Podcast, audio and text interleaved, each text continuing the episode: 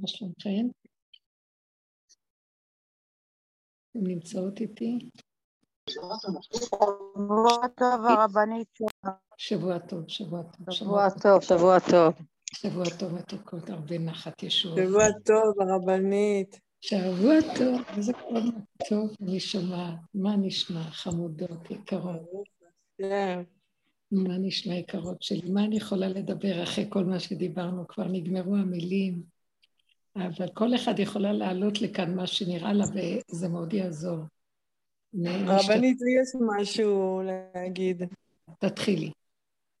היה ביום ראשון, אה, קודם כל, ממש מרגישים, אה, ב, נניח, ב, אולי בחודש האחרון, ממש שיעורים בתדר אחר, זה מרגיש משהו אחר.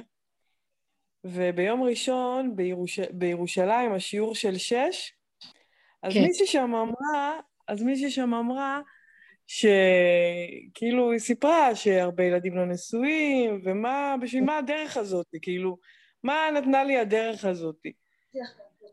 וזה היה כאילו, וואו, זה היה... הקשבתי, הקשבתי לשיעור הזה כבר כמה פעמים, ו...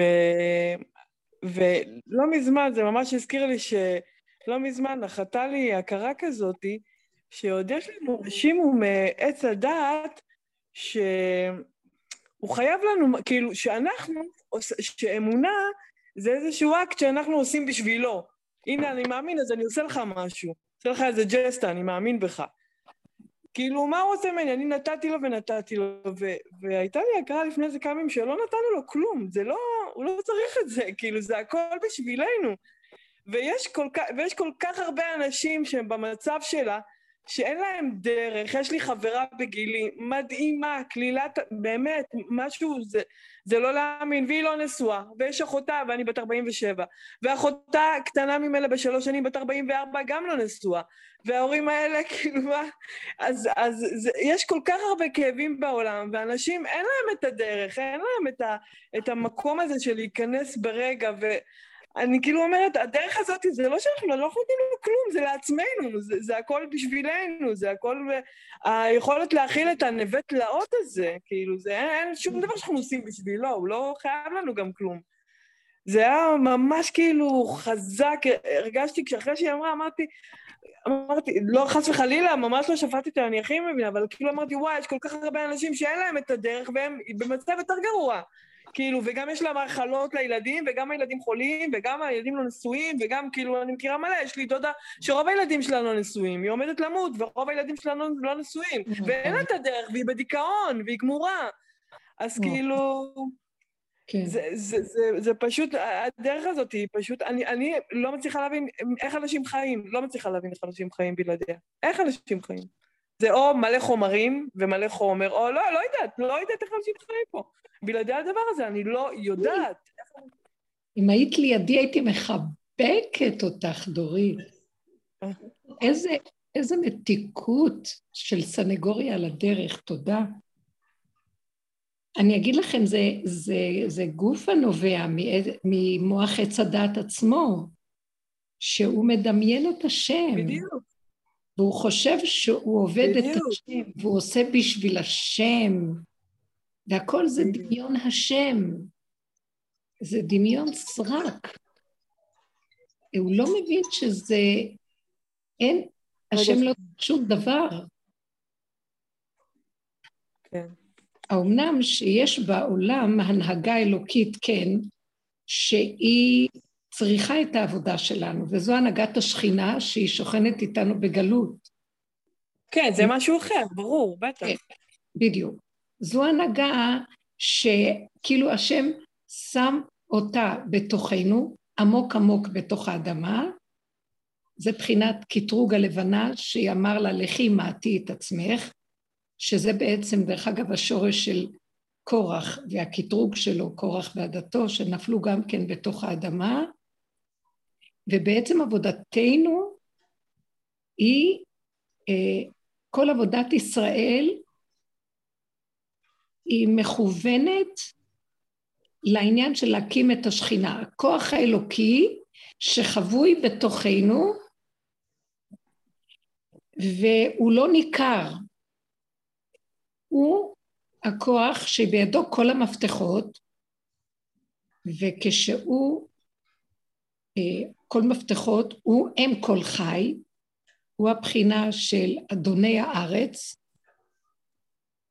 מלך העולם, הטבע, והוא כבוי, הוא נמצא בתוכנו, עדיין העולם פועל על פי החוקים, בדבר מאמר השם, אבל אנחנו במודעות שלנו, בתודעה, לא יודעים שזהו, חושבים שזה טבע.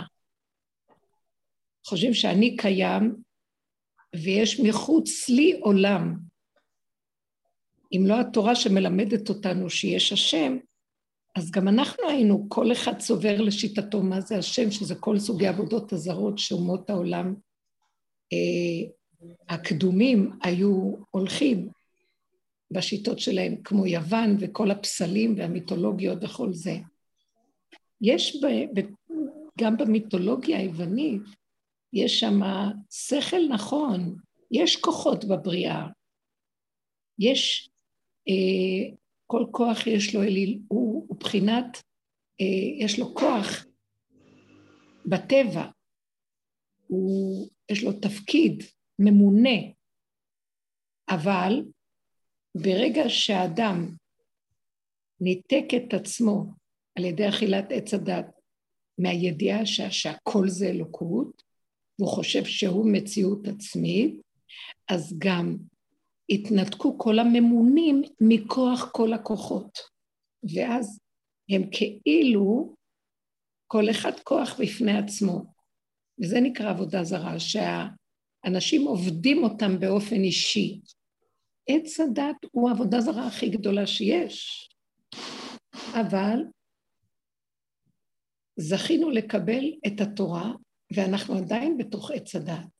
לא זכינו ללוחות הראשונים שקישרו אותנו ישר לאור של אין סוף, שאנחנו יודעים שהשם הוא מציאות שאין לה סוף, היא בקרבנו כל הזמן באופן מוחשי מעשי. אז זה התנתק, ונפלנו בתוך הטבע, אבל מה? לנו יש ידיעה מהתורה שיש השם ושיש אה, דרגות, אבל כל הדרגות וכל הטבע הוא קשור לכוח כל הכוחות, ואנחנו תמיד חייבים לקשר את הכל. כאשר עם ישראל מתאונן, אני אתן דוגמה במדבר, אה, במתלוננים בפרשת בעלותך, הם מתאוננים על מצרים, כמו שזה אותו עיקרון מה שאת אומרת, שהחברה היקרה שלנו מתלוננת ואומרת, היה לי קודם יותר טוב, זכרנו את, הדג, את השומים והבצלים ואת הדגה שאכלנו במצרים. יותר טוב היה לי קודם, שמה היה צריך להעיר אותי, לעורר אותי? אז במדבר הם התלוננו, והם התלוננו, למה לנו היה כל זה? שכחו את כל האותות המופתים, הניסים שעשו להם, ברמה של אה, אור ש, של אין סוף, ממש לא בדרך טבע. כל המכות במצרים, קריעת ים סוף, זה לא היה דבר של טבע בכלל. ענני הכבוד, המן, הבאר של מרים, כל הניסים שהיו שם, זה לא היה בדרך טבע בשום אופן. והם שכחו את כל זה, ומדי פעם היו נפולים ושואלים, ואז הם שאלו דבר כזה, האם יש השם בקרבנו עם עין? הם רוצים לבחון עם איזה הנהגה לוקחת אותם. תקשיבו, זה היה החטא שלהם, חטא המתאוננים. לבחון את השם, האם יש השם בקרבנו עם עין. זאת אומרת, מי המנהיג שלנו? האור אין סוף או האור של הטבע? ועל זה הם קיבלו עונש. למה? הם שאלו שאלה, איזה אור אנחנו מונהגים? אור אין סוף, שעשה לנו את כל הניסים, במדבר אנחנו כל הזמן נופלים, קמים, נופלים, קמים, אז איפה האור אין סוף שעשה לנו ניסים? למה הוא לא ממשיך לעשות לנו פה ניסים? אז מה ההנהגה שהולכת איתנו פה? עצם השאלה מראה כוח של הפרדה. הם לא זה עץ הדת כמובן, בגלל זה היה להם כל הכאבים, כל הנפילות שהיה להם, זה עוד פעם השתלטות של עץ הדת על המוח. שמביא שכחה נוראה של כל הניסים שהם ראו, אבל הניסים חלפו עברו, והם לא חיים את זה עכשיו בחוש. אז כשהם לא חיים את זה בחוש, אז הם מתלוננים. אותו דבר גם החברה. הרבה ניסים נעשו לה בדרך, הרבה דברים טובים, אבל יש, דבר, יש תקיעות מסוימת שהיא אחוזה בצורה מסוימת, שהיא רוצה שזה יהיה איך שהיא רוצה, והיא לא מקבלת את זה, אז יש לה כאבים, אפשר להבין אותה, כולנו ככה, בדבר הזה או אחר. אבל עצם התלונה הזאת היא ההפרדה, למה? כי הם שואלים איזה כוח מנהיג אותנו, האם זה אור אינסוף, או האם זה הנהגה של אה, השם של התורה של הלוחות השניים. אבל הכל זה השם אחד ושמו אחד. אבל עץ הדת מפריד, וזה כאילו נראה כמו עוד עבודה זרה, שהם שואלים שאלה. איזה כוח מנחה אותנו? כמו שהאבנים יגידו, יש אליל כזה ויש אליל כזה ויש כוח כזה ויש כוח כזה. הם רצו לדעת איזה כוח מנהיג אותם. כל הכוחות, באמת לאמיתה, קשורים אחד לשני. כוח השכינה הוא אם כל חי, שבידה צרור המפתחות של כל הבריאה, בפועל כאן איתנו, והיא קשורה עם הכוח שמעליה, הכוח שהוא אמר ויהי, הקדוש ברוך הוא.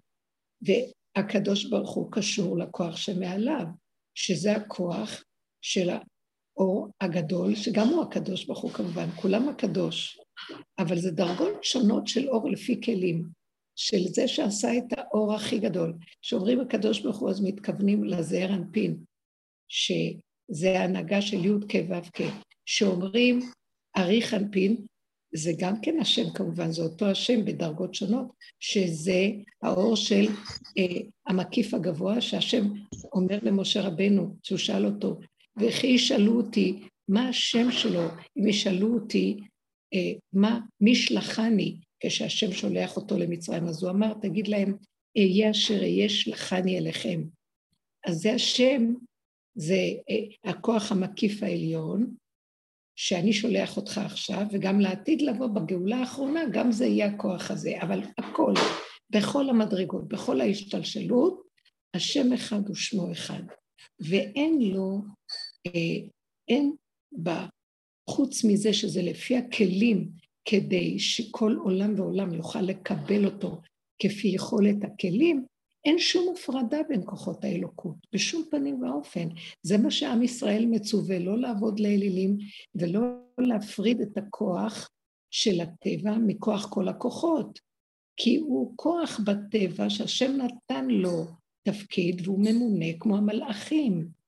אה, מיכאל, גבריאל, אוריאל, אה, רפאל, כל המלאכים הם הלא, יש להם תפקידים, אבל אסור לנו לעבוד את המלאכים, כי אז אנחנו מנתקים אותם ונותנים להם כוח מכוח כל הכוחות, שהוא זה שמחיה את הכל, שנייה שנייה, רגע רגע, נשימה נשמה. ואם רגע אחד הוא יצא מהם, לא יהיה להם שום קיום לאף אחד. אז אם אנחנו רואים ש... שעם כל זה שאנחנו במוח כופרים, או מייללים, או בוכים, הבריאה ממשיכה להתקיים. השמש זורחת, והשמיים לא התמוטטו לתוך הארץ, והארץ נעה והדופק דופק. אה, זאת אומרת שהבריאה עובדת והאלוקות כל הזמן מחיה את הבריאה. לעולם השם דברך ניצב בשמיים.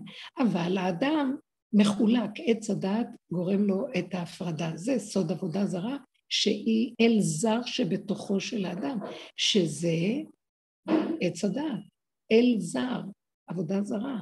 ומה היא? היללה, הנרגנות, התלונות, הפירוד, הוא מפריד, וזה המחלוקת, זה קורח בעדתו. קורח הפריד. הוא אומר, מאיפה אנחנו יודעים שהשם נותן למשה, מאיפה אנחנו יודעים, ש... למה משה מקבל את כל התפקידים והוא מחלק לאהרון אחי ולכל המשפחה שלו? למה אנחנו לא מקבלים גם תפקידים?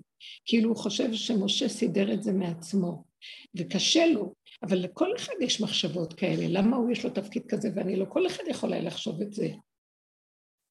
אבל במקום שהוא יפחד מהמחשבות שלו, וכל שאלה, וזה בשבילנו אה, סימן חשוב מאוד. כל פעם שבא לי במוח למה, מדוע, איך, אז אני יודעת שזה עץ הדעת. אפילו אם זה עץ הדעת התורני, ושם יש הרבה שאלות, ושם רק בזמן שלומדים תורה, צריכים לשאול את השאלות. זה בתוך הגמרא, בתוך הלימוד. רגע שגומרים וסוגרים את הספר, שזה הולך לתכנים של העולם והטבע, אסור לשאול איך, למה ומדוע, כי ככה וזהו, כי זה אמונה. אבל כשפותחים את המוח ושואלים, אז זה מה שיקרה, יתחילו המחלקות, ויתחילו התהיות, ויתחילו הספקות, ויתחיל הבלבול, ואז זה מה שקרה לקורח, אה, נבלעו בתוך האדמה. אנחנו מרשים בשיעורים שאנחנו יוצאים עם הכאבים שלנו ומוציאים את מה שקשה לנו. ובכלל בחלקים הראשונים של העבודה, שזה עבודת הפגם, שעוד היינו משתמשים במוח של עץ הדת, בבחינה של דומה בדומה מתקן, לקחנו את המוח היותר מתבונן הגבוה, עם. עם שכל הדרך, ושמנו את הפנס על הפגמים, ומתוך זה היינו רואים את עצמנו ומפרקים ושואלים ומרשים לד... להתלונן ומרשים לעצמנו אה, לחקור ומרשים אה, לגלות את הספקות שלנו ואת הפגמים, והיה מקובל עלינו לדבר הרבה ככה.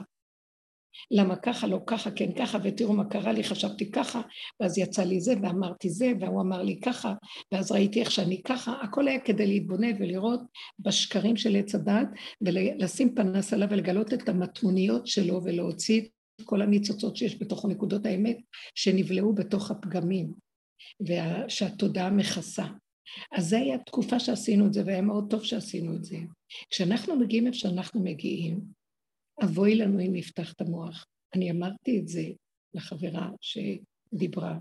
אמרתי, הרבה התלוננו והרבה דיברנו והרבה מסרנו והרבה, אבל יש מקום שאנחנו, אסור לנו אה, ללכת למקום הזה, כי זה המוח פתוח ואנחנו נכנסים לעולם התוהו. עולם התוהו זה מקומה של שכינה, על מנת להקים אותה סופית. חייבים להשתיק את המוח, אם לא סכנת מוות, זה שיגעון. זה שיגעון, הכפירה הזאת אה, נוגעת בנו. שימו לב, בדרך בעבודת הכרת הפגם, חופשי חופשי דיברנו כפירה. הסתכלנו על הכל והסכמנו. פה אסור לנו כבר, כי השכל כאן מסוכן מאוד למצב שלנו, איפה שאנחנו נמצאים. הוא פשוט יכניס אותנו בתוך המערבולת ויוליך אותנו לאבדון. כל הדורות עבדו בשביל להקים את השכינה, אבל בצורה אחרת. עשו את החלוקה של העבודה, אסור מרע, עשה טוב, ברור הדעת. העבודה שלנו יורדת עד הסוף, גם אנחנו עשינו ברור בדעת, דרך המידות, מהדעת למידות. אבל כשהגענו ליסוד הגולם, אחרי שכבר אמרנו שהפגם כבר אי אפשר לנבור בו יותר, מהגולם אנחנו מגיעים לקצה של הקצה של הגולם,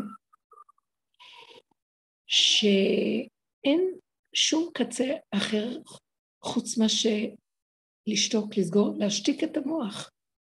זה החלק האחרון של להקים את השכינה, שזה בעצם כל קורח ועדתו מתקללים שם גם, ונפלו ביחד איתה. למעשה, בתוך כל אחד ואחד יש את המציאות של קורח ועדתו. בתוך אדמת בשרו. כל אחד יש לו את החלק של המרדות שנכנסה לעומק, וזאת העבודה שלקראת הסוף שאנחנו עושים.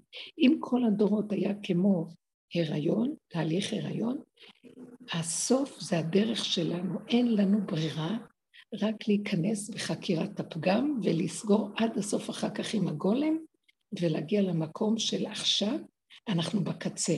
אני הרגשתי השבת שקורח ועדתו עולים מהאדמה. אין יותר אה, עבודת הפגם. כאילו אם אני אכנס לשם סכנה, אי אפשר להעלות את השכינה אם פותחים את המוח. כי נכנסים למקום של אין היגיון. זה חושך, זה לא מקום שאפשר להבין מהו.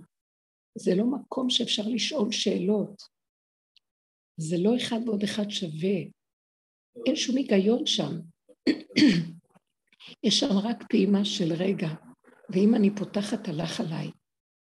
אה, וזה צריך להיות כל כך חזק, זאת אומרת, אין לי ברירה, בעל כורחי. רק במקום הזה של בעל כורחי, השכינה יכולה לקום. לא כשיש לי עוד ברירה. מדוע? כי בעל כורחי נגמרה לי הבחירה. אין לי בחירה, אין לי ברירה, אין לי עוד אפשרות. זה מה יש. עכשיו, כל מי שמתלונן, הרי יש לו עוד אפשרות. הוא מתגעגע לשומים ולבצלים ולקישואים שאכלו במצרים. זאת אומרת, יש עכשיו מדבר ויש געגועים למה שזה שם. כל עבודת הגעגועים, אפילו להתגעגע להשם, זה כבר גדר של עבודה זרה. אין, זה כאילו לסגור ולא לתת שום דבר, כי זה לא נוכח. זה לא כאן ועכשיו, זה לא אמיתי. זאת הייתה עבודת הגלות, הרשו לנו להתגעגע, הרשו לנו להביע את הכאבים, הרשו לנו אה, להתלונן ולבכות, אבל אחר כך עוד פעם לקום. עכשיו לקראת הסוף, אין שום, אין, זה לא שאני יכולה להגיד, לא כדאי לנו, אין, אין אפשרות אחרת, זה סכנה.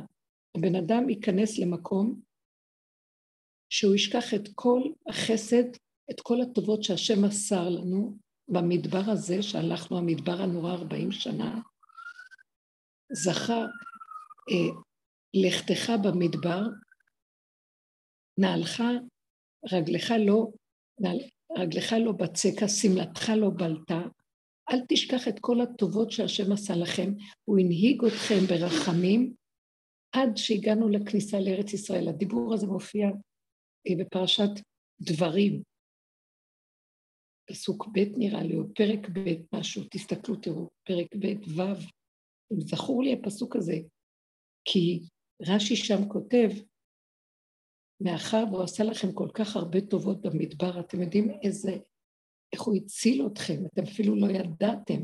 כל הדרך הזאת שהלכנו בה, עם כל הכאבים שבה, ועם כל הסבל שראינו את עצמנו, איך שאנחנו נראים, את כל שחיטת האגו והאני, שזה הכי קשה לאדם, חרדה והפחד לאבד אחיזה, עם כל זה,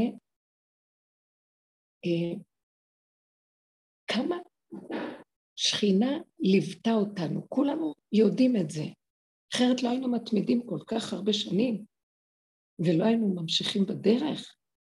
כולנו נחתכנו לחתיכות, ואיך אנחנו ממשיכים? כי היא לא עזבה אותנו, כי באנו לקראתה והצצנו אליה לתוך החושך שלה, והיא ראתה את בניה יורדים, אז היא התרוננה לקראתם, כמו אלה שבאו להתיישב בארץ אחרי כל כך הרבה שנים, אלפי שנים שהכל היה כאן שממה, עץ לא היה פה. וכשהתחילו היהודים לחזור לפה, השכינה כאילו כאילו מאותתת ממעמקי האדמה, ברוך בואכם בניי חביביי, יקיריי אהוביי, חייתם את נפשי, קמתם אותי. מאז ש... שבאתם התחלתי לנשום, שממה של דורות. אז עוד יותר לקראת הסוף, שאנחנו יורדים למדרגה של מעבה האדמה לגמרי, שזה התהליך של הסוף של העבודה הזאת, אז השטן הזה ירצה להיכנס ועוד פעם ללכלך, ועוד פעם לקלקל לנו. תראו, אם היינו הולכים נכון בעבודה של ההתיישבות פה, לא היו המלחמות והכאבים שעברנו פה. אבל זה עדיין, אנחנו אחוזים בתרבות האומות, ואנחנו סוגדים לאומות, מה יגידו האומות, המלכנו אותם עלינו. יש פסוק כזה בירמיה, אני לא זוכרת, הוא אומר, מה יהיה ביום פקודה שהשם יבוא לפקוד אותך? מה, מה תראי להשם ששמת את הגויים על ראשך ואת הולכת בדרכם? פוליטיקה וכל הצורה שאנחנו חיים מתחנפים לאומות מה יגידו. הבנים של האומה הזאת נפלו חלל במלחמות, ריבונו של עולם, איך, איך הולכים, איך, איך אין ערך לכל אדם שנשפך פה. אנחנו, עכשיו אני אומרת את זה לגבי אותה אישה, איך אין ערך לכל העבודה הקשה שעשינו, והיא עשתה עבודה קשה. גם היא עברה איתנו, היא תלמידה ותיקה, נשמה אהובה. אבל יש רגע קשה שפתאום נשברים. איך אין ערך לכל הטוב שהשם נתן לנו ושימח אותנו והוליך אותנו, ממש כמי, כמי, כמי שנושא את העולל ואת היונק שלו על כנפיו. איך כתוב הפסוק הזה? יישאהו על עברתו, כנשר יאיר קינו על גוזליו ירחף, שמא יפגעו בנו חיצים של משהו. היינו צריכים להתרסק מעבודה שעשינו. יש סטרה אחרא גדולה שמקטרגת, שלא רוצה לתת שניכנס למקום הזה. היינו צריכים, אם לא היו שומרים עלינו, היינו מתים, מתרסקים. איך הגענו עד הלום בכלל? ועוד עכשיו לעבודה האחרונה עכשיו זה סכנה. עכשיו, הסוף של הסוף, הסכנה היא לא יאומן. אבא לתרחם, אני רגע פותחת אני נחתכת לחתיכות, אני לא יכולה להחזיק מעמד. ואתם חושבים, המוח הגדול שלי עם, עם העץ, אני עץ הדת, אני האדם הראשון שאכל מעץ הדת, מה אתם יודעים? כל כך קשה, כל כך קל לפרק אותו? אני רואה שחברות מגיעות הרבה לפניי לתכלית. איפה אני בכלל? נפתח לי טיפ, טיפ. אתם לא מבינות אפילו. אבל מה אני אעשה? אני המחנה, אני המחנה המאסף, יאללה, העיקר שכולם יעברו כבר. ולפעמים נפתח לי המוח והכאבים מזעזעים, נבקש את נפשי למות, לא רוצה לחיות. זה, אי אפשר לתאר מה שהמוח הזה יכול לעשות לאדם שקרן, רמאי, גנב, וזה נראה אמיתי. אז זה כאבים, הוא עושה כאבים, זה הכפירה, הוא מפריד את האלוקות. אסור לנו להשתמש בו, כי אנחנו עכשיו מתחילים להיכנס לתחום מחנה שכינה. שם הסביבה נסערה מאוד. אי אפשר לשחק עם הקדושה. התבוננתי וראיתי, תקשיבו, זה לא פשוט מה שהיה במדבר ארבעים שנה. כל הזמן היו מתים. החטא הכי קטן שהם סטו, הסתירו את המטרה, הסיתו, החטיאו את המטרה, מיד מתו, מגפות. תסתכלו כמה פעמים. מי יכול לעמוד בקדושה הזאת של ללכת כמו שהשם רוצה מאיתנו? אי אפשר דבר כזה. אני כאב לי, כאב לי, כאב לי, אני לא יכולה להסביר לכם איך. אני עוברת על הפרשיות, בייחוד בספר במדבר, ורואים אין רגע שהם לא מתלוננים. כל, לאורך כל החומשים הם עלו כל הזמן. זה אין להם מים במראה, הם מתלוננים. משה רבנו מכה בסלע, ואחר כך יש מזה, הוא מקבל מכה נוראית, הוא אומר לו, לא תיכנסו לארץ ישראל, יען שלא קידשתם אותי לעיני כל בני ישראל. בשנייה הוא נופל מהמדרגות הכי גבוהות שלו. אה, בפרשת בעלות חיים הסלב, עם המן, כל הזמן הם מתלוננים. קורח ועדתו, המרגלים קודם, אחר כך מה שהיה עם זמרי בן סלוש, הוא לקח את המדיינית והיה שם, כל הזמן זה מסתיים במגפות. כל הזמן, תראו, זה דבר נורא, שהאדמה פוצה את פיה ובולעת. כל משפחה ענקית שלמה, כל משפחת קורח נפלו, וכל 250 איש שהיו איתו נשרפו עם המחטות של הקטורת. ואז עם ישראל אומר, קמנו לגבוה, מה קרה לנו? אתם עמיתם את עם השם, הם באים בטענות למשה ואהרון, אתם הורגים אותנו במדבר, יאללה מגפה, למה שהם אמרו. תקשיבו, איזה סכנה הנהגה אלוקית. אז uh, אני מבינה שהיא אמרה, לא רוצה, לא רוצה, אני רוצה לחזור. אני לא רוצה יותר, קשה לי.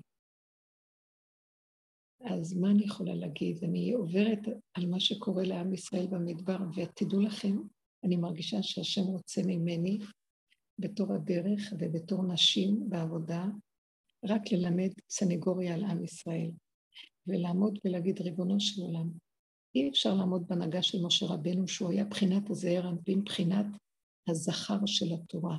הזכר הנוקשה שרוצה אה, דרגה מושלמת של כל מה שאומרים, חייבים לקיים, בלי להרהר, בלי לשאול, בלי לחשוב, בלי כלום. הם לא מצליחים לעשות את זה במדבר. ואתם חושבים שהם נכנסו לארץ ישראל, הם הצליחו לעשות את זה? לא הצליחו. והיה בית מקדש, והיה ארון, והיה אורים ותומים, והיו הכרובים, והיה הכול. ולא הצליחו. אבל אני אגיד לכם למה.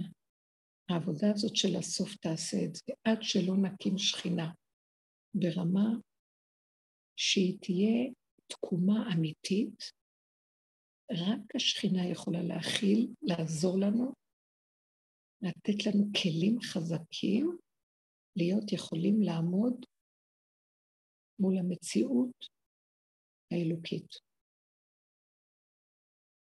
אי אפשר בכלל לעמוד מול המציאות הזאת. אז כל העבודה שלנו להקים אותה זה לפרק את תודעת עץ הדעת. גם אנחנו לא יכולים לפרק את התודעה, גם את זה היא תעשה בסוף. גם את זה היא תעשה בסוף, תעזור לנו עד הסוף. אבל אנחנו צריכים להיכנס לחושך הזה ולא לחשוב, ולא לתת למוח עם הזכלים שלו וההבנות שלו והידיעות שלו מקום. אפשר ללמוד לרגע, אפשר ידיעה לרגע, אבל כשזה מגיע, שאדם יבחין לשאלות, תמיהות, ספקות, נרגנות, התלוננות, לשון הרע, פירוד, פחד, מוות ייפול עליו. עכשיו בואו נגיד לכם, היא יכולה לחזור אחורה? לחזור אחורה. דרך אחרת אין. אין לחזור אחורה.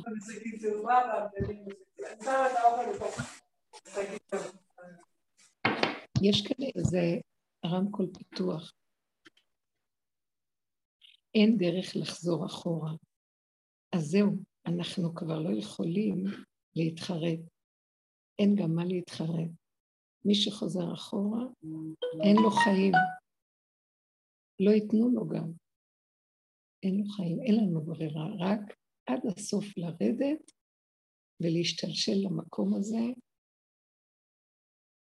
של כלום. ואתם יודעים משהו? זה כל פסיכולוגי, חבר'ה, השכינה תמיד פה. אף פעם היא לא בבור, רק נדמה הכל. אבל בממדים של עץ הדעת ובצורה שאנחנו חיים, יש לנו עוד מושגים להגיד לרדת לחושך. כאילו שהאור שיש לנו במוח עכשיו של עץ הדת זה נקרא אור. זה סבל הכי גדול. למה הגענו לדרך הזאת כולנו? כי כמה סבל עברנו בחיים. איך דורית אמרה? איך אפשר לחיות בלי הדרך? מי שסבל ועבר את הכאבים של העולם יודע להעריך מה זה הדרך. לפני שהגענו, הסבל היה למות. גם פה, אבל זה כבר משהו אחר. פה יש את הסבל, אבל זה לא, זה סבל ששכינה נמצאת איתו. השוכן איתם בתוך תמותם, ובכל צרתם לא צר, היא משתתפת איתנו פה. זה לא הנחשים של עץ הדת בלי השכינה. אבל עכשיו זה נהיה יותר חזק, החושך נהיה יותר חזק אה, במוח של עץ הדת, וכל עבודה שלנו היא להיזהר, לא להסתכל אחורה. נהיה נציב מלח. זה מסוכן. אולי אתן רוצות לשאול עוד משהו. אז תאמר. כן. אני חשבתי השבת על, באמת על, על קורח, את אמרת את זה עכשיו, העניין שהוא בעצם, ואנחנו מבינים את זה עכשיו, שאנחנו נכנסים לעבודה הזאת, שכל המהות שלו היא בעצם בעל כורחו. זאת אומרת, כי הוא, לא, הוא היה חייב לעשות את התפקיד שלו, כדי שאנחנו בסוף הדורות, אם. נצטרך להיכנס לתוך האדמה, לצאת, להיכנס או לצאת מתוך, מה, מתוך האדמה כדי להקים שכינה. זאת אומרת, אה, אנחנו רואים שבעצם אה, גם אנחנו אה, נולדנו וגם התורה נכפתה עלינו, זה הכל פה בעל כורחנו. נכון. חשבתי גם שכאילו על הדרך שבו משה רבנו מתייחס לקורח, ואת עכשיו קצת דיברת על זה, על העניין של משה רבנו, הוא מתנהג עם העם בדין, והוא מתייחס, ובהנהגה שלו, אמנם הוא לא עומד מול קורח ישירות, הסתכלתי וקראתי, כאילו הוא פונה אל, אל, אל הקדוש ברוך הוא, השיח שלו לעונש היא מול הקדוש ברוך הוא ולא ישירות מול קורח. אבל אה, כל, כל ההתנהלות שלו באמת היא שונה מ... זאת אומרת, האופן שבו הוא מתנהל מול קורח, הסתכלתי ואת תרחיבי על זה, אם תרצי, כאילו על המקום הזה של אה, ההבדל בין איך שמשה רבנו אה, מתנהל מול מה שקורח מעלה אליו, לבין לאיך שאנחנו מתנהלים בדרך. אה, כמו שאמרתי, באמת,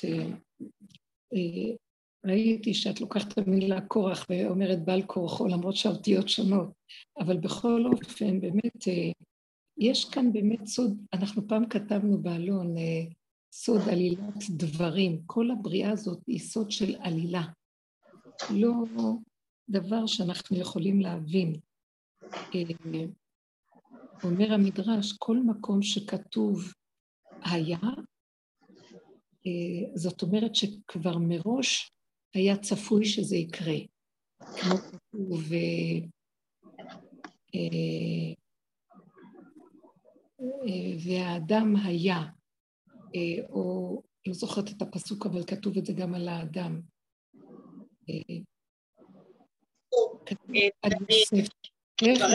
כל מי שהצטרף אלינו למפגש, קודם כל ברוכים שווים.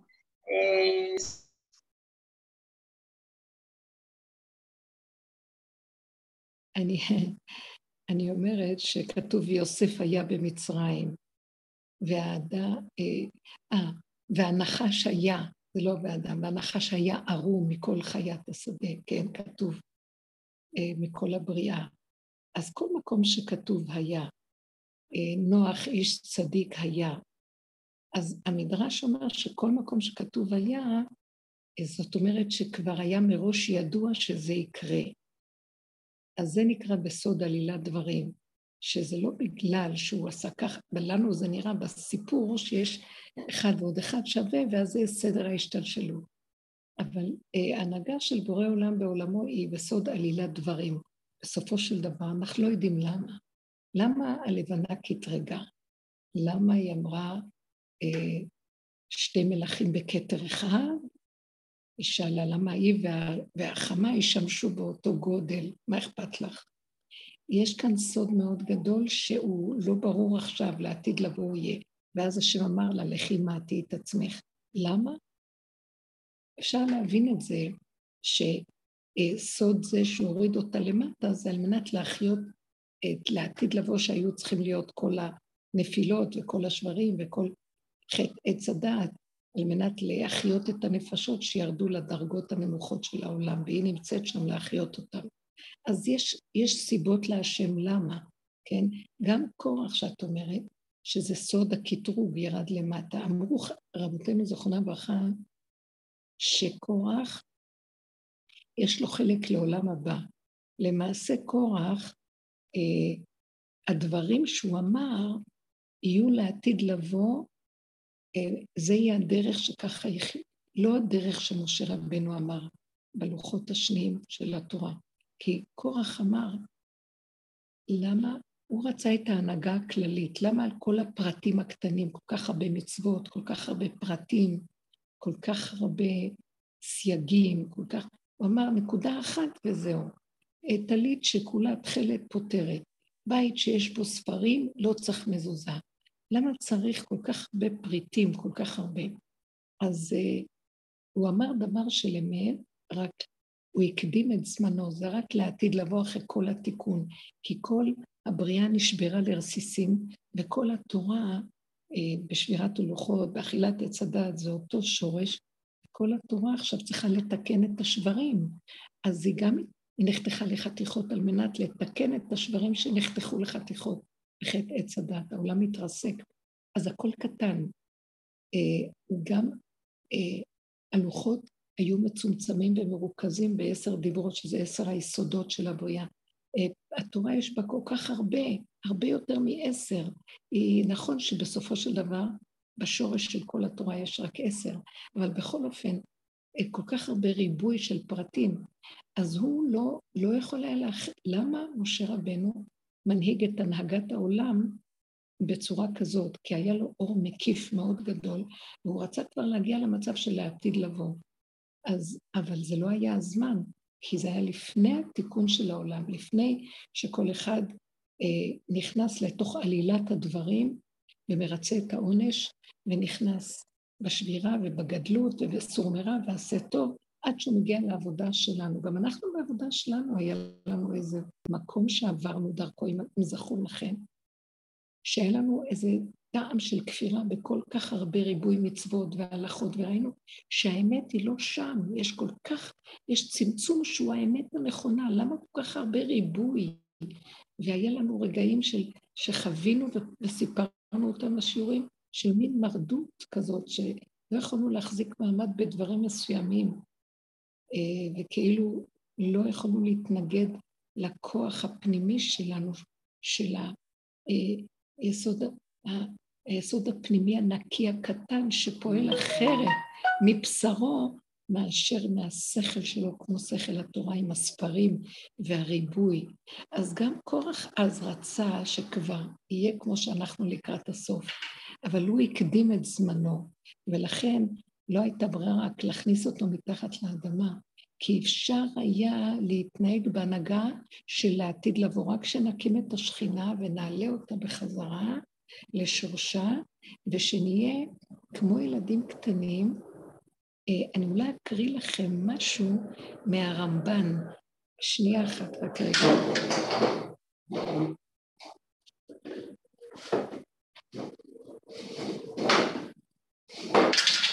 שהרמב"ן אומר משהו לגבי הנהגה של העתיד לבוא, אה, שבעצם זה לא יהיה כמו שהיה, אה, שכתוב אה, בפרשת ניצבים, ומל השם אלוקיך את לבביך.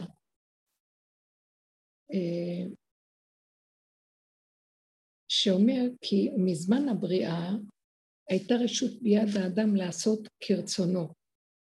וכל זמן התורה גם כן, כדי שיהיה להם זכות בבחירתם בטוב ועונש, אה, כדי שלא אה, יבחרו ברע, רק ילכו בטוב. ואז השם עוזר לך לשוב אליו בכל לבבך, הוא יעזור לך. כשאתה רוצה לעשות תשובה, ללכת בסור מרע ועשה טוב ותהיה צדיק. אבל לימות המשיח תהיה הבחירה בטוב להם טבע. לא יתאווה להם הלב למה שאינו ראוי ולא יחפוץ בו כלל. והיא המילה הנזכרת כאן, כי החמדה והתאווה עורלת הלב, זה הוא כותב מה נזכר פה, ומל השם את לבבך. השם אלוקינו מל לנו את הלב. מה שאנחנו עושים בעבודה שלנו זה מילת הלב. הלב זה שורש המידות. מה שאנחנו עושים, נכנסנו לתוך יסודי המידות, נגענו בפגמים, ראינו את כל הדמיון שלנו, של הדעת, שיושבת על התוואים ושודדת אותם. הטבע שלנו הוא טבע טוב ביסודו, כי כל מה שברא השם ברא לכבודו. כל התוואים טובים, אבל כשהדעת של עץ הדעת, שהיא מתרחבת והיא מפרשת והיא מוליכה, מריצה למרחקים את הטבע, את המידה, הוא מקלקל את המידה, הוא עושה אותה שאחר כך מתגשמת והיא מקלקלת בהגשמה. אבל האדם, התינוק שנולד, או הילד הקטן, הוא נולד, הוא קטן, הוא נקי, הוא לא יכול לקלקל. המידה והטבע שלו לא מקלקלת. זה לא כמו אדם שיש לו דעת, והדעת שלו של עץ הדעת רחבה.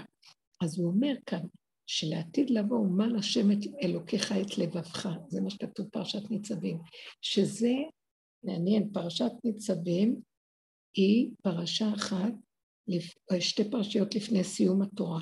ניצבים וילך, האזינו וזאת הברכה. זו פרשה ממש לקראת סוף התורה, והיא שלישית מה, מהסוף. וזה מזכיר לי את העבודה שלנו, שזה הסוף של הדרך, סוף של כל העבודות של כל הדורות, זה הסוף. זה עד שנראה את הראש יוצא.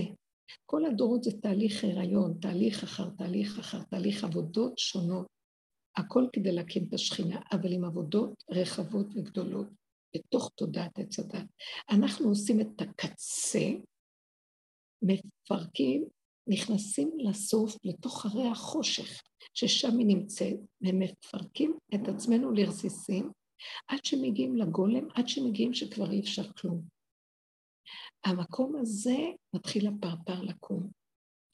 אז זה המקום שהתהליך של העבודה הסופית זה מילת הלב.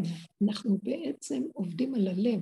כל הדורות עבדו על הדעת, ברור הדעת, ואנחנו כאן עובדים שונה. זה תורת הבעל שם טוב, לעבוד על הנפש, על המידות, ומשם להגיע עד הקצה שאין נפש. גם נפש כבר נגמרה לנו. אנחנו נמצאים בחיה, ביחידה. החיה זה אדם הכלום, שכבר לא נשאר לנו כוח, הגולם הפשוט שיש לו רק את החיות הגבולית שלו, בלי שום דעת. זה לא כל כך שזה בלי שום דעת, אבל אני מגדירה את זה בצורה יותר קיצונית, כאילו נקייה, והחלק האחרון זה היחידה שזה תקומת השכינה. אז הלב, כאן אומר הרמב"ן, הוא אומר ככה, שאם כל הדורות היינו צריכים להילחם עם היצר הרע, ולהילחם עם הבחירה, אסור מרע, עשה טוב, צדיק רשע, טמא טהור, מותר אסור, וכן הלאה. לקראת הסוף, לימות המשיח תהיה בחירה בטוב להם טבע. אף אחד לא ירצה לבחור משהו אחר, רק טוב. מה זה טוב? זה לא יהיה טוב של עץ הדעת טוב. זה יהיה כמו שאני מרגישה הרבה פעמים עכשיו, אין לי חשק לכלום. אני לא בא לי. בקושי, גם האוכל נהיה קטן, העולם נהיה קטן עליי, לא צריכה ממנו. כל הגדלות הזאת של הקניות והחומר וכל הספרים וכל הידיעות והלימודים והפעולות, הכל התקטן והתקטן והתקטן. אז אדם כזה, הוא לא יכול לקלקל, כי זה כבר נהיה מין, הוא חזר לטבע היסודי, והוא אומר כאן, לא יתאווה להם הלב למה שאינו ראוי ולא יחפוץ בו כלל. זה מה שאני גם מרגישה, כולנו מרגישות. לי חשק, רק מה שבאמת יש לי הרגע את הקיום הגבולי הזה, אז, אז אני, אז זה בסדר. אין על זה דין. נגמר המותר אסור כאשר פסול טמא, הוא לא ייתן לי שם, הגבול שלי לא ייתן לי לעבור על מה שלא צריך. הוא מדויק לי. ואני סומכת עליו, אין לי בחירה אחרת, אין לי ספק, אין לי מוח, אין לי לימוד כדי ללמוד. כל לימוד לא תופס פה בכלל. אין מוח שכבר זוכר, אין כוח לשנן. מה שאני לא לומדת נשכח ממני בכלל. אין מה ללמוד, זה חי וקיים בבשר פועם.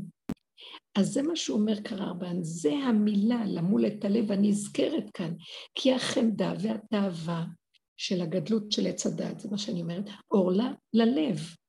ומילת הלב הוא שלא יחמוד ולא יתאווה וישוב האדם בזמן ההוא, שזה כבר אנחנו בזמן הזה, לאשר היה קודם חטאו של אדם הראשון. אני, תדעו לכם, אני מתרגשת כי אנחנו כבר נושקים למקום הזה, שהוא היה, האדם הראשון היה עושה בטבעו מה שראוי לעשות, ולא היה לו ברצונו דבר והיפוכו. וזה מה שכתוב בירמיה, הנה ימים באים נאום השם, וקראתי את, קראתי את בית ישראל ואת בית יהודה ברית חדשה, לא כברית אשר כרתתי את אבותם, זה הלוחות השניים, זה הברית השנה, הלוחות הראשונים, זה אור חדש על ציון תאיר. כי זאת הברית אשר אכרות את בית ישראל אחרי הימים ההם. נתתי את תורתי בקרבם, ועל ליבם אכתבנה, זה חרוט בבשר. וזה ביטול יצר הרע, ועשות הלב בטבעו מעשה הראוי. ולכאן עוד אומר, והייתי להם לאלוהים, והם היו לי לעם. לא ילמדו עוד איש את רעהו ואיש את אחיו לאמור, דעו את השם, כי כולם ידעו אותי למקטנם ועד גדולם. זה יהיה זמן שאפילו לא יצטרכו יותר ללמוד. אנחנו גם מגיעים לזה, מה אתם צריכים ש... שנלמד? אנחנו לא מלמדים. כולם כבר יודעים את מה שאני אומרת, רק אנחנו מעודדים אחד את השני אה, לקבל חיות. אנחנו צריכים את החיות של החברותה, אבל לא בשביל, אתם כבר יודעות. בדרך הזאת, לא, הדרך הזאת, זה משהו מאוד מעניין פה קרה. אנחנו חברות בדרך. אנחנו סיבות אחת לשנייה לקבל עידוד, חיזוק, דיבור. אני יונקת מהחברות חיות, שלפעמים יש לי חושך נוראי. לפעמים החברות יונקות ממני חיות. איש את רעהו, השם משתמש בכלים שלנו להעביר אחד לשני. זה לא מה ש... זה היה, יש שם שקית, של מי השקית מאחורה? זוהר. זוהר, הבגדים שלך. הבגדים שלי פה. אז מה זה השקית? תסגרו את הרמקול אם אפשר. בעולם הגלות המוח מלמד, הרב מלמד. הרב מלמד, וכולם תלמידים. פה אנחנו חברים. נכון שאחד נותן ידע שהעבירו לו, או נותן כיוון, אבל השני גם נותן לו. אין כזה דבר שרק הוא נותן, זה היופי שכאן, אז זה מה שהוא אומר כאן, שאז הייתי להם לאלוהים והם יהיו לי לעם. השכינה תקום בתוכנו וכל אחד מתוכו, איזה יופי, איזה דרך מדהימה. לא באנו למלוך על מישהו, להיות איזה גורו או איזה משהו, באנו פשוט לעזור לכל אחד ואחד לקבל כלים כדי להקים את השכינה. תקשיבו, זה מרגש אותי, אין דברים כאלה בעולם, תודעת עץ הדת, כל אחד שיש לו משהו רוצה רק לשלוט על השני. ואתם חושבים שלא היה לי גם רצון כזה וכוחות כאלה, אבל הוא לא נתן לי, וגם אני מודה לו על זה, אני מודה להשם, כי זה, זה, ה, זה האור האלוקי בעצמו, הוא המאחד, הוא אח ורע, הוא חבר, הוא באחדות אחד עם השני. זה גילוי אלוקות, איפה יש דברים כאלה בעולם? ואז כל אחד ידעו את השם, מבשרם, כל אחד ידע את השם, מקטנם ועד גדולם. זה דבר נפלא, וכאן גם ביחזקאל כתוב, ונתתי לכם לב חדש ורוח חדשה אתן בקרבכם, ועשיתי את אשר בחוקותיי תלכו. איזה יפה, מה זה אשר עשיתי את אשר בחוקיי תלכו? זאת אומרת, הרמב"ן אומר, הלב החדש ירמוז לטבעו והרוח יחפוץ לעשות את רצון השם. זאת אומרת, יגיעו שנים אשר תאמר, אין לי בהם חפץ, אלה ימות המשיח, שאין בהם לא זכות ולא חובה. כי בימות המשיח לא יהיה באדם חפץ, לא יהיה לו תאווה. אני מת לעשות את זה, אני רוצה את זה, אני בכל מחיר. אלא הכל קטן ועדין ורך, הוא הולך עם הסיבות שלו. אם הוא מקשיב לעצמו, הסיבה אומרת לו, אל תלך. כן תעשה, אל תעשה. אפילו אם הוא לא כל כך יודע והוא הולך, הוא ישר רואה שמשהו נעצר ולא נותן לו להמשיך, הוא עוצר. מה ההבדל? בלעם מכה את האתון שלו. האתון רבצה לו, לא הולך לה. היא לא נותנת לו ללכת כמו שהוא רוצה, והוא מכה בה. עד שהיא רבצה תחתיו. רק אז הוא ראה את המלאך, אבל הוא הלך בשרירות ליבו, יודע דעת עליון, כל כולו מלא דעת של עץ הדעת, ומשמש עם גנבת דעת של דעת עליון. זה קשה הדבר הזה. ועד שאנחנו לא נגיע למקומות של הניקיון הפנימי, וכמו ילדים קטנים, שנרגיש שמלו לנו את הלב המוח קשה, המוח הוא מסטין ומקטרג, הוא כל הזמן מטיל ספק. המוח כל הזמן מקשה ושואל ומתלונן ונרגן וממורמר, ותמיד סובר שיש לו אפשרות אחרת חוץ מאיך שזה ככה. זה הסימן שלו, ואסור לנו לפתוח אותו עכשיו. חייבים לסגור, חייבים, כי אני לא... הוא קופץ לי, אבל אוי ואבוי אם אני אשים לב אליו, זה... זה... זה הקשה של נחש. אין לי כוח, אני מלאת כאבים את זה. ויש לי מוח גדול, וכל הזמן לכבות אותו, ואני מתחננת להשם שכבר זה, אין כוח לשום ציר יותר, שפשוט הראש יצא ויעשה את העבודה, שכינה תקום, וימחה המוח הזה מן העולם. וזה מה שאומר הזה, זה מה שקראנו מהרמב"ם עכשיו, זה בדיוק מה שאנחנו עושים בדרך. כל הנבואות העתידיות מדברות מזה, ואנחנו חווים את זה. אתם לא מבינים כמה אנחנו חשובים בעבודה הזאת להשם, כמה כל עם ישראל יונק אה, אפשרות תקומה מהעבודה הזאת. תעריכו, תעריכו את העבודה, תעריכו את עצמכם, תעריכו את מה שאתם עושים, לא ערך בשביל גאווה והרמת ראש, אבל שתדעו, כל העולם זז מפני הדרך הזאת, בזכות הדרך הזאת. אה, יש כאן משהו נפלא, שחבל אה, שנפסיד אותו. אנחנו נכנסים לרובד שאסור לנו לפתוח את המוח כמה שאפשר. זה חייב המציאות. זה כבר לא אה, מצב שאנחנו יכולים להרשות לעצמנו, כמו שהיינו בזמן הדיבורים על הפגם. כל אחד מספר את הסיפור שלו. אני מפחדת לדבר על הפגם שלי, כי אני מחיה אותו. אני מקימה אותו, ועוד פעם יקיש אותי, אין לי כוח אליו.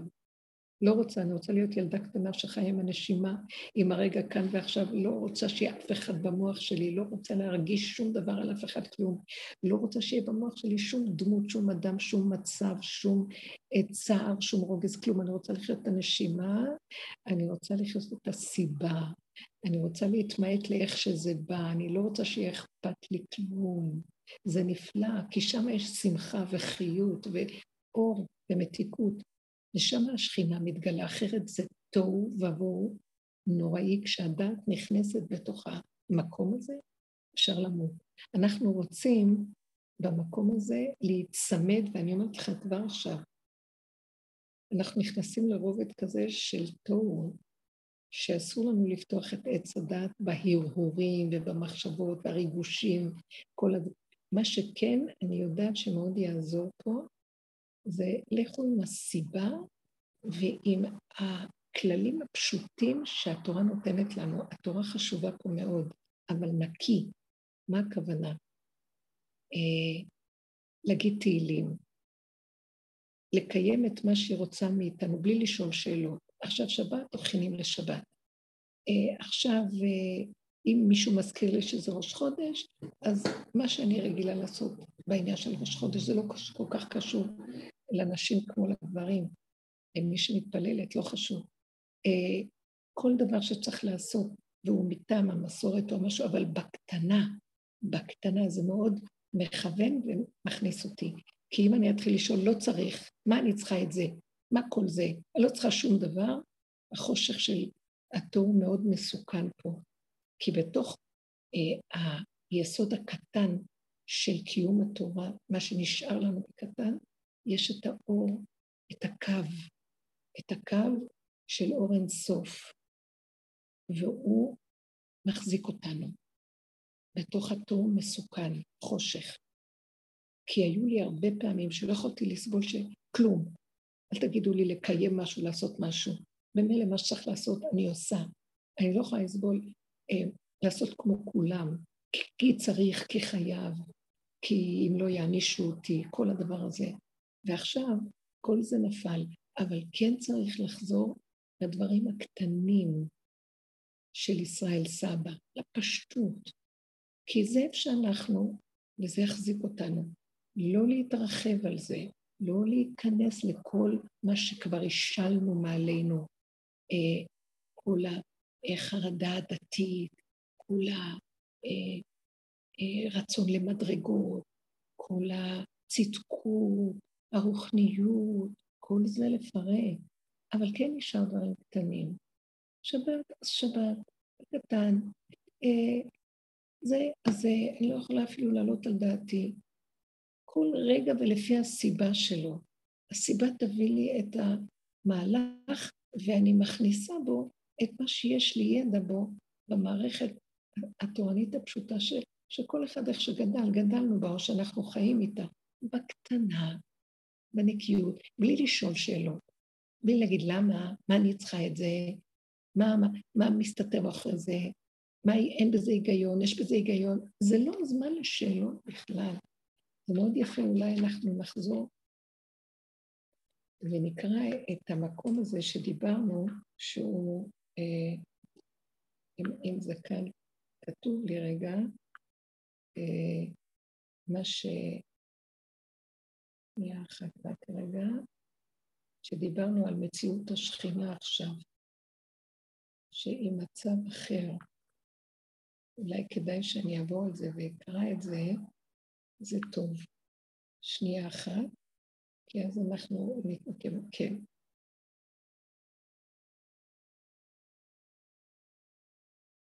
הנה. אנחנו לפני כניסה לתודעה חדשה, זה היה בעלון, אני רק חוזרת. תודעת השכינה זה אנרגיית חיים מתודעה אחרת, אור חדש על ציון תאיר. מקומה של השכינה לא צפוי, כי אנחנו אומרים, אין העולם מקומו של השם, רק היא מקומו של העולם, שכינה. אז מקומה לא צפוי, לא כמו שהמוח שלנו חושב.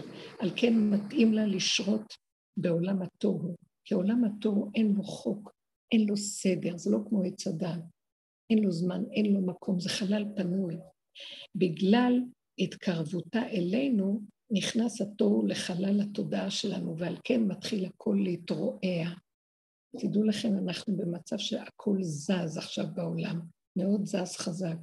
גם כל התקופה של הקורונה, אנחנו ידענו שהקורונה הגיעה בגלל העבודות שאנחנו עשינו בפנים, כולם הבינו והרגישו את זה.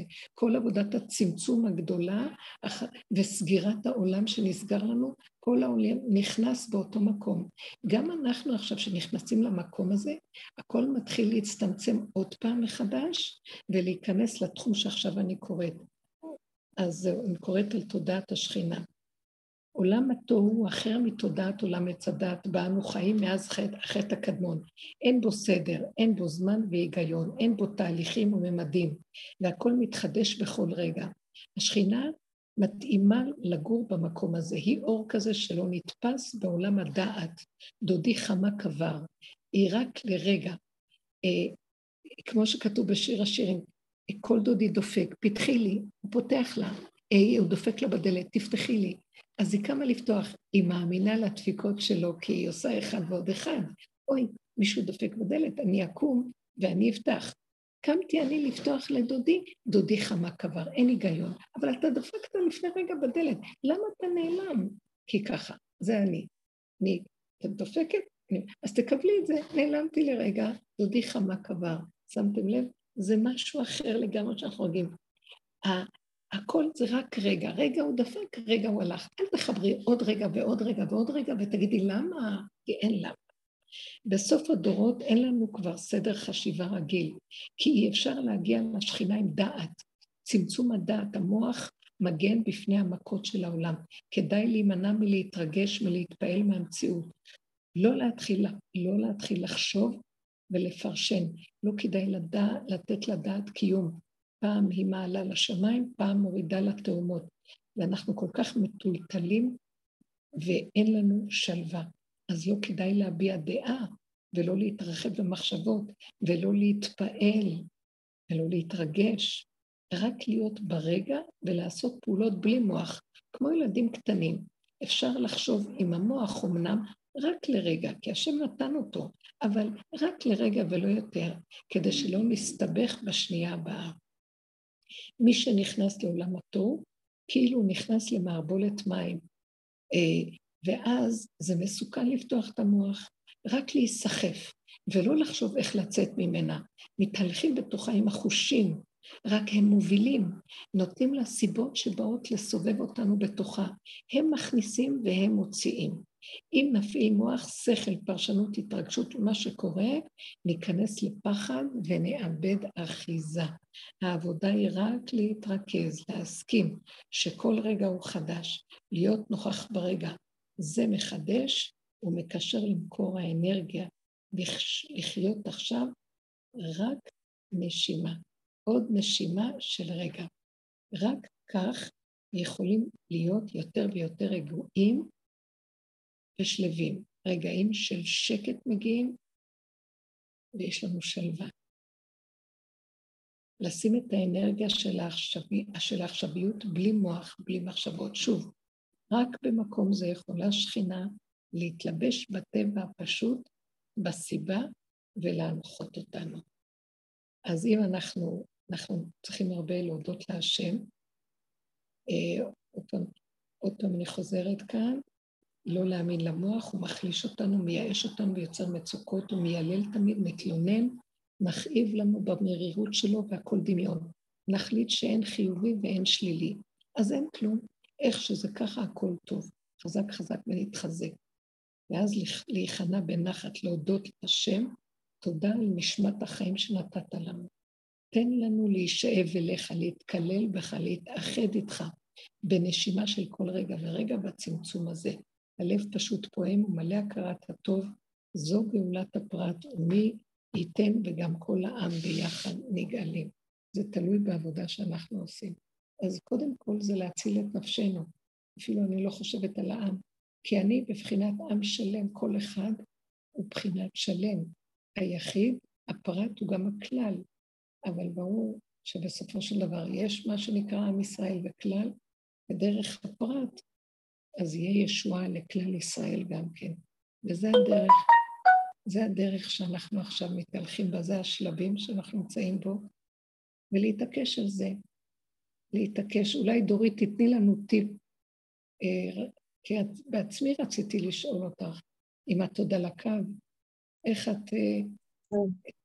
נמצאת עם המקום הזה של הרגע ומתמסרת אליו בעבודה. קודם כל חייב להגיד שאני אני לא, אין לי הרבה ממשקים עם העולם. זה, אני לא יודעת איפה, איפה שאר התלמידות, אני לא יוצאת לעבודה, פוגשת אנשים, אז אה, חייב להגיד את זה. תקשיבי, תחזרי על זה. קל לי יותר, כנראה שקל לי יותר. זה טיפ גדול, רציתי גם להגיד את זה. המקום, תודה, זה ממש יפה. המקום החדש שאנחנו נמצאים, בנות, זה בלתי אפשרי שנמשיך לחיות כמו שהיה קודם בעולם, ושל... והכל רגיל עם הדרך. לא, אי אפשר. אנחנו כן בעולם, אנחנו לא במדבר ולא ברחנו. תקשיבי, הרבנית, הבת שלי הייתה לה בת מצווה ביום שלישי. עכשיו, אני רוצה להגיד לך ולכם שזה פשוט היה כמעט טראומטי. כי תחשבי שאני יום אחרי יום, אני לבד, אני עם עצמי. אין לי, גם בתוך הבית, אין לי אתגרים. הבעל שלי, ברוך השם, הוא, הוא מחובר, הוא כאילו... באמת, הילדים, זה, אין לי אתגרים. ופתאום היה לצאת ולראות מלא אנשים, ואנשים מדברים איתך, ואת אה, לכאורה המארחת, וזה, אני לא הייתי שם, אני פשוט לא הייתי שם. אני כל כך נזכרתי בך שאמרת שבחתונות של הילדים את רק רצית ללכת, לברוח להם וללכת לארומה. איך הבנתי אותך, איך הבנתי אותך, רציתי לברוח משם, לא רציתי להיות שם, לא נהניתי, לא, לא, לא פשוט סבלתי, סבלתי. אבל מה מדהים, מה קלטתי? שאני סובלת, אבל אני לא סובלת מזה שאני סובלת. כאילו כן. קלטתי שהרגש הוא נמצא כבר במקום כל כך, אה, כאילו אין נפח, אין שם נפח, אני, זה כאילו מין הכרה כזאת, אני סובלת, אבל אין שם נפח, אני לא באמת סובלת, אבל אני סובלת, מבינה מה אני אומרת? אין נפח של רגש, אין, אין שם עומק, אין עומק לרגש. אבל אני פשוט ראיתי, בואנה, אני לא יכולה לחיות בעולם, אני באמת לא יכולה לחיות בעולם, אני לא סתם אומרת את זה, אני לא יכולה להיות בעולם. מכל מיני, אני לא יכולה, זה פשוט היה טראומטי בשבילי. אני ממש רק חיכיתי שזה ייגמר, ולחזור הביתה למערה שלי, לא רוצה לראות אף אחד, לא... והיה יפה, באמת היה יפה, והבת נהנתה, והיה מקסים, אבל זה היה קשה. לא, אני כל כך מבינה אותך. אני בתוך כל זה שאני כל היום, אני בעולם, אבל אני לא בעולם בכלל, אני מספרת על עצמי, אה, אני נוסעת, נוסעת כן. לשידורים, נוסעת לשיחות, לכל מיני דברים.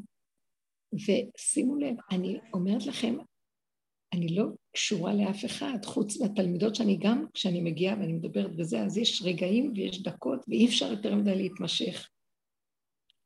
אה, אני, שאפרת מדי פעם מארגנת ואנחנו הולכים לאיזה אירוע או משהו, אני אומרת לה, אני באה, אני רוצה להיכנס לאיזה חדר, אני אבוא לתת, אני אדבר מילה שתיים, אני לא יכולה להכיל כל כך הרבה, ואז אני מוצאת את עצמי שאני נמצאת בעולם ואני לא בעולם. הכוונה, אני כאילו עולם כמנהגו נוהג, אבל זה ימות המשיח. כמו שאמרו בימות המשיח, עולם כמנהגו נוהג. זאת אומרת, הכל רגיל. אני לא מצטנפת לי בחדר, אבל בתוך העולם אני בחדר שלי. ואני נכנסת ויוצאת ואומרת שלום לזה ומסתכלת על זה ונקודה פה וטלפון קטנטן פה ורוגע וכתיבה קטנה זה והכל קטן אבל אין לי שייכות, אני כל כך נהנית, אני נוסעת ברכבות, אני נוסעת באוטובוסים גם, ואני, כאילו, כשאני נוסעת, זה המתיקות, ואני אומרת לעצמי, אני לא רוצה להגיע לאף מקום, הלוואי ואני לא אצטרך להגיע לאף מקום, רק אני אסע ואסע ואסע. בכל אופן, אני אה, יורדת ונכנסת וזה, אבל הכל בקטן, ולא לתת ששום דבר יתרחב, ולהיכנס אה, בערבוביה של השני. כי אפילו שאני מדברת עם השני, אני כאילו מרגישה שכל הזמן אני צריכה לחיות עם הסכנה, זה לא סכנה, זה נקודה קטנה פנימית, שהיא לא מתהלכת עם ההלך רוח, זה כבר מזמן השם מאוד עוזר לי, כי אחרת לא הייתי יכולה בכלל אה, להיות בעולם ולדבר, כאילו, הייתי בורחת. אבל הוא נותן לי בתוך המקום הזה. ואז אני אומרת שגם במקום הזה, כל הזמן לחיות את הגבוליות והדקות, וזה חיים טובים, אני מודה לו. טיפה שאני באה במגע עם משהו שנראה אה, קצת יותר קשה, זה יותר קורה לי בבית, דרך אגב. כי אז אני עומדת מקרוב מול בני בית שהם כבר אנשים גדולים, ויש שם כל מיני הלכי רוח, זה לא רק נגיד הילדים שאני טיפחתי, זה כבר זוגיות, זה כבר ילדים נוספים, זה, זה אורחות חיים. נכון שבחיצוניות כולנו אותה הנהגה, אבל הדרך הזאת מביאה לכאלה דקויות שבלתי אז אני, מה שאני מוצאת את עצמי, אני לא מוכנה להתערבב כלום, לא רגשית, לא שכלית, לא דעות, לא כלום. אני מוצאת את עצמי משרתת אותם, זה הדבר הכי נפלא שיכול להיות. זה להוריד ולהגיש ולתת ולעשות ולהביא ול...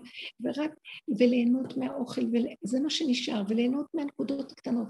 שום טיפה של שיחה או איזה עומק באיזה משהו, סכנה, אני לא יכולה להיכנס שם, וזה חיים טובים. זה וזה כאילו... מה שיפה, יפה הרבנית, כן. ששם מתגלה השמחה, שזה בקטן, אבל את בעולם. את לא מתחבאה במערה או משהו, את בתוך העולם, אבל את שומרת על עצמך. העולם במערה. במערה. אם טיפה כן. אני יוצאת, זה סכנה. זה באמת, אין, לא, אי אפשר להכיל את זה יותר. וזה היופי של הדרך, והוא, אני גם רואה שהוא זה בעצם שמביא אותנו שצריך להגיע לפה ולצאת לפה ולעשות פה, ושומר עלינו שלא נתערבב. יותר טוב לא להביע דעה, יותר טוב לא להתקרב מדי, להתרגש, יותר טוב לא לעשות הרבה פעולות וערבוביה עם העולם. מה המטרה? זה נשמע לא טוב, כאילו נשמע שאנחנו מתנתקים מהעולם, אבל המטרה היא כזאת, אנחנו נכנסים למדרגה של צמצום של הננו-טכנולוגיה. זה כוח אטומי קטן שיש בו חיות אלוקית, שממנה, בקטנה הזאת, יש השפעה עצומה לכל העולם, אפקט הפרפר, מה שהעולם מכנה. וזו המטרה שלנו, לעלות, להקים שכינה שתתחיל להתגלות בעולמה, עשר כאלה שעובדים, חבל לנו להתמסר לעולם. גם החרדה על הפרנסות וכל הפשרנות שיש לנו, שאנחנו חייבים להיות שייכים לכל, או עם הילדים וכל מוסדות החינוך, או אה, עם הזוגיות או כל דבר אחר, צריך מאוד לדעת לתת את הנקודה הפנימית שלא לצאת משם. זה פותר את כל מה שצריך, זה מסדר את הכל. לא יחסר המזג, פרנסה תהיה, ילדים יהיו מסודרים, גם הזוגיות תסתדר, הכל. שקט, שקט, הס כל הארץ מפני השם בגילויו והדרו בקומו לערוץ ארץ. הוא רוצה לקום ולפרק את השקר של העולם, העריצות שיש פה. אנחנו מאפשרים את זה. אתם לא מבינים, כמו שכתוב, טוב לי תורת פיך מאלפי זהב וכסף. אתם המעט מכל העמים, לא מרובכם חשק בכם השם. שהקטן הזה, זה, בשביל זה ברא השם את העולם, ממנו כל הישועה. הוא לא צריך את כל הגדלות הזאת, הוא לא צריך את כל הריבוי הזה. זה כאילו איבוד שליטה של יסוד שהלך והתרחב ואין שליטה עליו, כמו המחלה שיצא מתא אחד, רחמנא ליצלן. זה לא מה שהוא התכוון בבריאתו, הוא רצה אדם אחד לשעה אחת בגן עדן, לתיקון קטן, ואחר כך להעלות את כל הבריאה לדרגה אחרת, ולא הסתייע. תראו מה נהיה. אני זוכרת שהייתי אומרת בשיעורים הראשונים שהשם לא צריך את כל המיליארדים האלה, היו כועסים עליי. אבל שימו לב, לאט לאט אנחנו קולטים. למה לא? שיהיו מיליארדים. אה, זה לא שלי, זה של בורא עולם. לזה אני מתכוונת. המוח הזה שהוא סופר ומונה, שגם אסור על פי דין תורה לספור, כי אין הברכה שרויה במספר, כי יוצאים עץ הדת עושה עין רע. כשאני סופרת ואני רואה כמה אנשים בעולם, מיליארדים, אז אני אומרת, השם לא צריך את תודעת עץ הדת שסופרת מיליארדים. יכולים להיות מיליארדים, אבל זה לא שלי, מה זה קשור אליי? קשור לי רק אחד, מעט, קטן, וזה אני כאן ועכשיו, ודרך זה מתגלה האור האלוקי. כל השאר אני גם בכלל אין, אין הרגשה של ניתוק, אני לא מרגישה שאני מנותקת מהעולם, גם מה זה מנותק, מה זה מחובר, לא יודעת, כאילו... אין לי הרגשה שאני מנותקת מהעולם. יש פה רגעים שאני... שיש איזה ממשק עם מישהו, שהיה צריך משהו, שאני הייתי צריכה... לא מרגישה שאני צריכה יותר מזה, לא... לא יודעת. אין לי שום צורך. יפה. אין לי שום צורך, באמת. אם בדיוק. תהיה סיבה, סיבה, סבבה, אבל זו סיבה. בדיוק. אבל בדיוק. אין לי צורך להיות מחוברת. מה זה מחוברת? מה זה מנותקת? לא יודעת. בדיוק, לא. כי עכשיו מופיע האור של השכינה, היא המחברת, היא המקשרת. בדיוק. היא המחיה. לא, אני לא ומי אמר, אולי אנחנו, מה זה אולי? אנחנו עוזרים בצורה שהיא סגולית, כאילו. עצם, עצם זה שאני עושה, שאני מתמסרת כל כך לדרך, אני, אני מחוברת, בזה אני מחוברת, אני צריכה יותר מזה. מה, אני צריכה לראות את האנשים מול העיניים, להגיד להם את הדברים מול העיניים? כאילו, אני חיה את זה, זה באופן סגולי, זה ברור לי שזה משפיע, אין לי ספק שאנחנו משפיעות. כאילו, כל מה שאת אומרת שאנחנו uh, פותחות את זה ברור לי, אני יודעת שזה ככה, זה ברור לי. כן, כן. בדיוק, בדיוק. זה לא, בדיוק, יכול להיות, רבי שמעון במערה עשה תיקון לכל העולם. זה בדיוק... בדיוק, הוא היה מחובר למישהו, מה הוא היה... זה לא שזה ניתוק, אנחנו לא יכולים להיות בחוץ, יכולים להיות בפנים, כל אחד כפי תפקידו. בדיוק. רך ממנו, אבל זה אותו דבר. זה שכינה מובילה אותנו, ודרכנו היא פועלת פעולתה, בשביל זה היא יצרה את האדם, ואשרי העם שככה לא אשרי האדם שזה הכיוון שלו, תגידו, זה התכלית הכי נפלאה, משמחת את הלב, משמחת את הבריות, משמחת את העולם. נר אחד, נר למאה, וזה מה שאנחנו זוכים פה. ואני אה, בטוחה שגם החברה שדיברנו עליה בהתחלה, היא, היה לה רגע כזה, ואחרי זה... בדיוק, זה רגע, בדיוק. והתמיכה של כל החברות, אחד עם השני, וגם זה לכלל ישראל, גם לכל חבורה, וזה מה שיקים אותנו וישמח אותנו, והנה אנחנו כבר ממש אה, מתגלגלים לימות המשיח. לדעתי אנחנו בתחילתם של ימות המשיח, נגמרה כבר עבודת הפגם ועבודה של הדעת. עכשיו זה רק המצב של לאפשר לשכינה תקומה. תודה רבה לכם. שבוע טוב, אורית יקרה אהובה. תודה אפרת, תודה לכולם. שבוע שבוע טוב, אמן, תודה, תודה. שבוע טוב. שבוע טוב, יקרות אהובות. שבוע טוב. רבנית, תודה. שבוע טוב, יקרות.